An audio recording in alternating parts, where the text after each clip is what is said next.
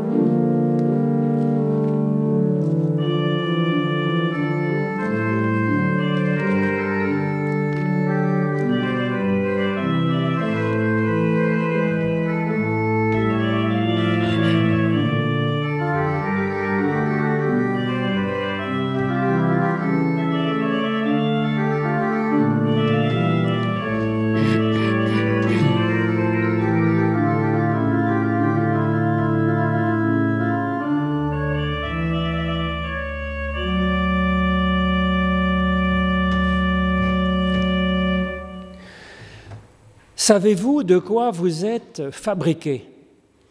Par exemple, pour faire un gâteau, la recette commence par une liste d'ingrédients. Prenez deux œufs, 200 grammes de farine, 100 grammes de sucre, un peu de lait, du beurre, de la levure, et puis peut-être du chocolat, tant qu'à faire. Alors, quelle est la recette de l'humain? La science nous donne la liste des ingrédients pour un poids moyen, paraît-il, de 71 kg 768 grammes. Il faut 55 litres d'eau, 12 kg 600 de carbone, c'est-à-dire que notre être est déjà constitué à 9 dixièmes par de l'eau et du charbon, en fait.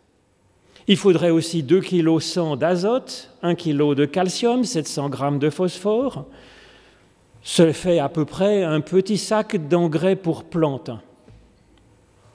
Il faut aussi 150 g de soufre, 100 g de sel de cuisine, 3 g de magnésium qui sont déjà dans l'engrais pour plantes, et puis 3 g de fer, un gros clou, et puis un décigramme de cuivre, à peu près, je pense, une agrafe de dossier.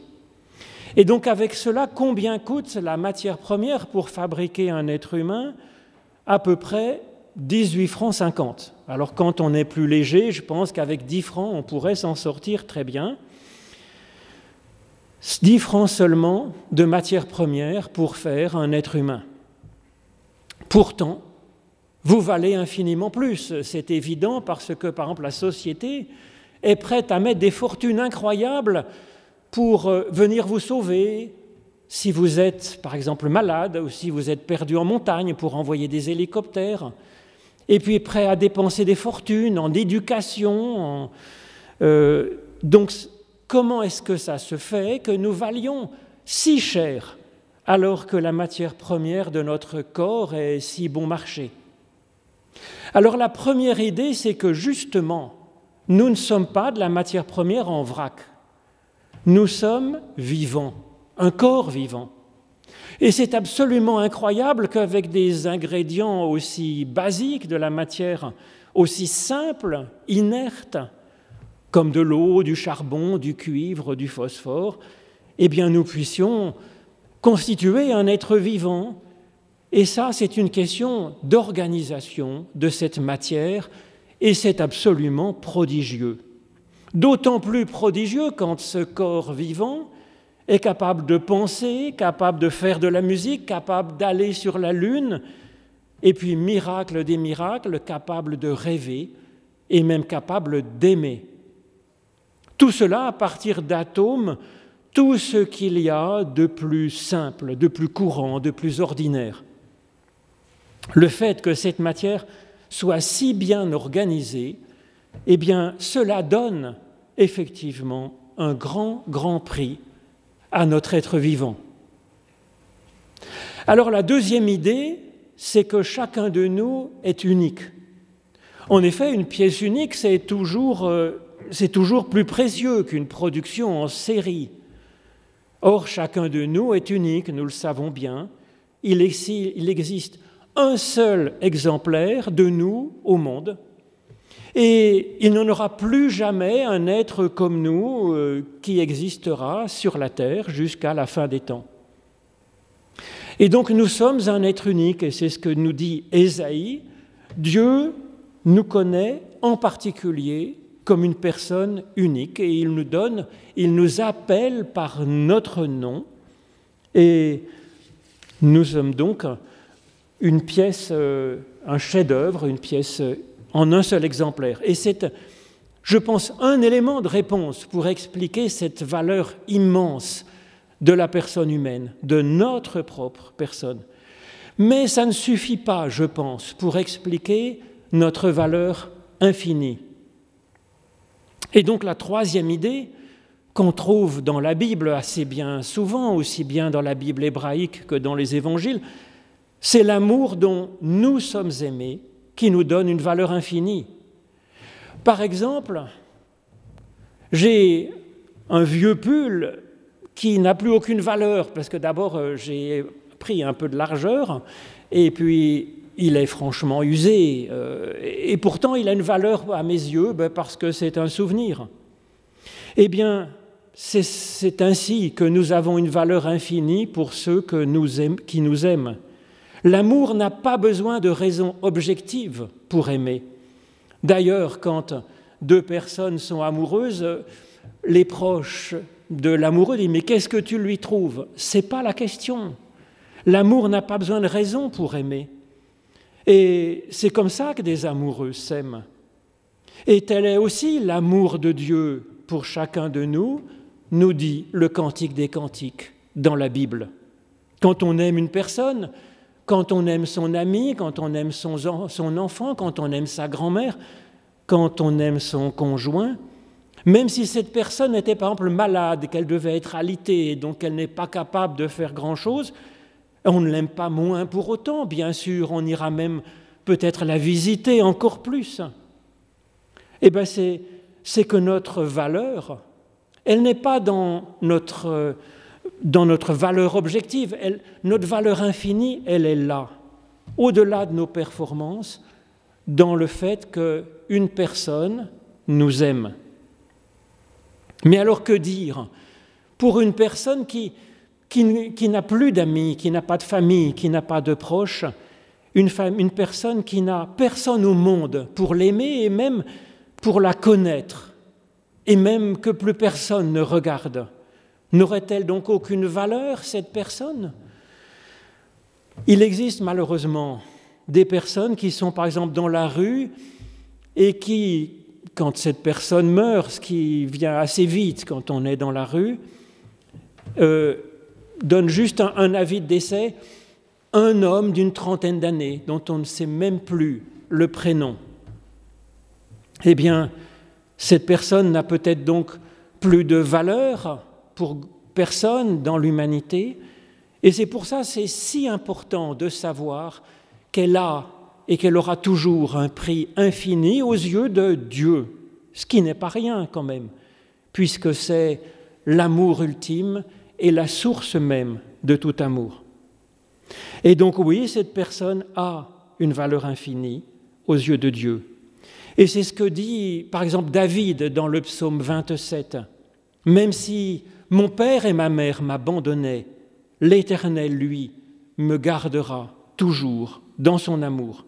Alors oui, nous sommes aimés de Dieu et par chance, par quelques personnes qui nous aiment, nous sommes aimés avec nos défauts et avec nos qualités, parce que nous en avons quand même. Nous sommes aimés malgré nos difficultés à faire le bien, à être performants. Oui, nous avons tous du mal. Jésus affirme même que tous les cheveux de notre tête sont comptés. Pourtant, les cheveux, nous en perdons une dizaine naturellement tous les jours. Pourtant, les cheveux, c'est une partie de notre corps que nous coupons régulièrement et que nous jetons à la poubelle.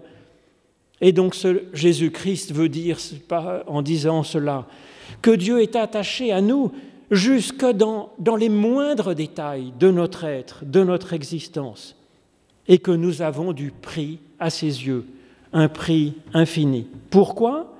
Eh bien parce que Dieu est comme ça et qu'il aime, et que l'amour est comme ça en réalité. Et donc l'infinie valeur de notre personne, elle est ainsi fondamentalement de l'ordre du spirituel. Et Jésus nous suggère de poser cela comme base de notre théologie, en disant que Dieu est amour, qu'il aime même ses ennemis, et puis comme base de notre façon d'être dans notre vie au jour le jour, sur cette terre que Dieu aime aussi. Mais en fait, c'est assez naturel que Dieu nous aime à ce point. Parce que c'est comme ça, finalement, que nous aimons ceux que nous aimons en étant sensibles par-dessus tout à cette dimension spirituelle de l'être. Alors en fait c'est assez naturel pour nous d'aimer ceux que nous aimons et de les aimer même quand ils ont un peu de difficulté à vivre, à être performants. Nous avons beaucoup plus de mal à avoir cette sagesse en nous regardant nous-mêmes. Nous-mêmes, quand nous faisons une erreur, quand nous avons même un bouton sur le nez, nous avons l'impression de ne plus rien valoir finalement, d'être nul et que notre vie est ratée. Alors c'est faux, c'est absolument faux. Si la même difficulté arrivait à quelqu'un qu'on aime vraiment, euh, nous ne l'aimerions pas pour autant. Et il est donc, à mon avis, essentiel d'exprimer notre amour à ceux que nous aimons pour euh, les aider. Et puis c'est essentiel pour nous de prendre conscience de l'amour dont nous sommes aimés et qui nous permet d'arriver à comprendre notre valeur infinie, chose que nous avons du mal à saisir. Et donc en particulier prendre conscience de cet amour de Dieu qui va tenir bon quand bien même tout le monde nous aurait abandonnés. Cela, personne ne, ne pourra nous le retirer. Et donc voilà comment l'être humain est fait. Et nous évoluons un peu chaque jour. Cela fait partie de notre qualité d'être et de vie. Et cela nous donne des pistes d'action pour la vie courante, car oui, cela se travaille d'être humain. Alors en étant d'abord reconnaissant pour le corps que nous avons, notre corps vivant, dans la louange au Créateur de la vie, parce que nous avons à soigner ce corps. Même s'il y a simplement 3 grammes de fer dans notre composition, si nous manquons de fer, eh bien, nous allons être faibles, nous nous fatiguerons trop vite. Il n'y a que 3 grammes de magnésium, mais si nous manquons de magnésium, nous allons déprimer et voir toute la vie en noir. C'est quand même curieux. Donc il faut soigner ce corps. Et puis il faut se connaître soi-même et reconnaître, apprécier notre unicité, avoir un peu de fierté d'être nous, avec cette personnalité que nous avons unique. Et puis nous pouvons, comme le suggérait la prière qu'a lu Mathilde, eh savoir accepter, savoir reconnaître, savoir apprécier l'unicité des autres. Alors oui, cela se travaille par l'observation, et puis par l'intelligence, et puis aussi en aimant et en se sachant aimer. Alors ça, c'est un exercice, à mon avis, quotidien, un exercice spirituel. Mais ce n'est pas tout. Nous sommes vivants, certes, mais nous sommes même vivants au point d'évoluer chaque jour. Nous nous transformons au jour le jour en fonction de la manière dont nous vivons, dont nous espérons, dont nous pensons, dont nous prions. Alors, cela, c'est notre nature, notre nature complexe, riche et vivante. Alors le bonheur, le bonheur, eh bien, c'est d'après Aristote, c'est de vivre selon notre propre nature. Alors, maintenant que nous connaissons un peu la recette de l'humain, de quoi nous sommes faits, eh bien le bonheur, c'est d'agir selon cette nature. Le bonheur, c'est donc tout simplement d'être nous et de produire nos fruits à notre rythme, en notre saison. Le bonheur, c'est d'aimer et c'est d'être aimé. Le bonheur, c'est d'évoluer et d'être source d'évolution.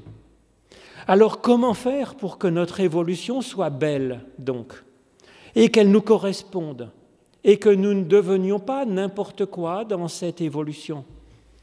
Eh bien, il serait sage de faire appel à un expert. Un expert, c'est Dieu, le créateur de la vie, l'inventeur de l'évolution de l'univers évolution en cours, est la source de notre capacité à aimer. La Bible nous suggère de travailler main dans la main en équipe avec ce Dieu créateur de l'univers, afin de créer ensemble l'être humain que nous serons demain et qui est un peu différent de l'être humain que nous sommes aujourd'hui. C'est à nous-mêmes que Dieu s'adresse quand il dit dans la première page de la Bible, Créons l'humain à notre image. Et je pourrais traduire cela par Dieu qui s'adresserait à nous en nous disant, si tu le veux, toi et moi, ensemble, nous créerons l'être humain que tu seras demain. Un être qui te ressemble et qui me ressemble, moi, le Créateur de la vie. Un être vivant et un être aussi source de vie en ce monde. Un être vivant qui aime, un être pétri de matière, de poussière du sol, d'atomes, et vivant du souffle créateur de Dieu. Dieu est amour, qu'il nous soit en aide. Amen.